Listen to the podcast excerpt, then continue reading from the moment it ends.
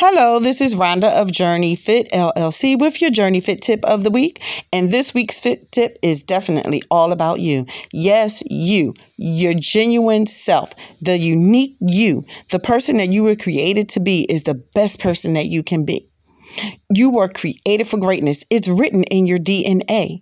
No one is like you. No one compares to you. There may be plenty of people that look similar. They may have some of the same abilities or talents. They may even be gifted to do some of the same things, but they are not you.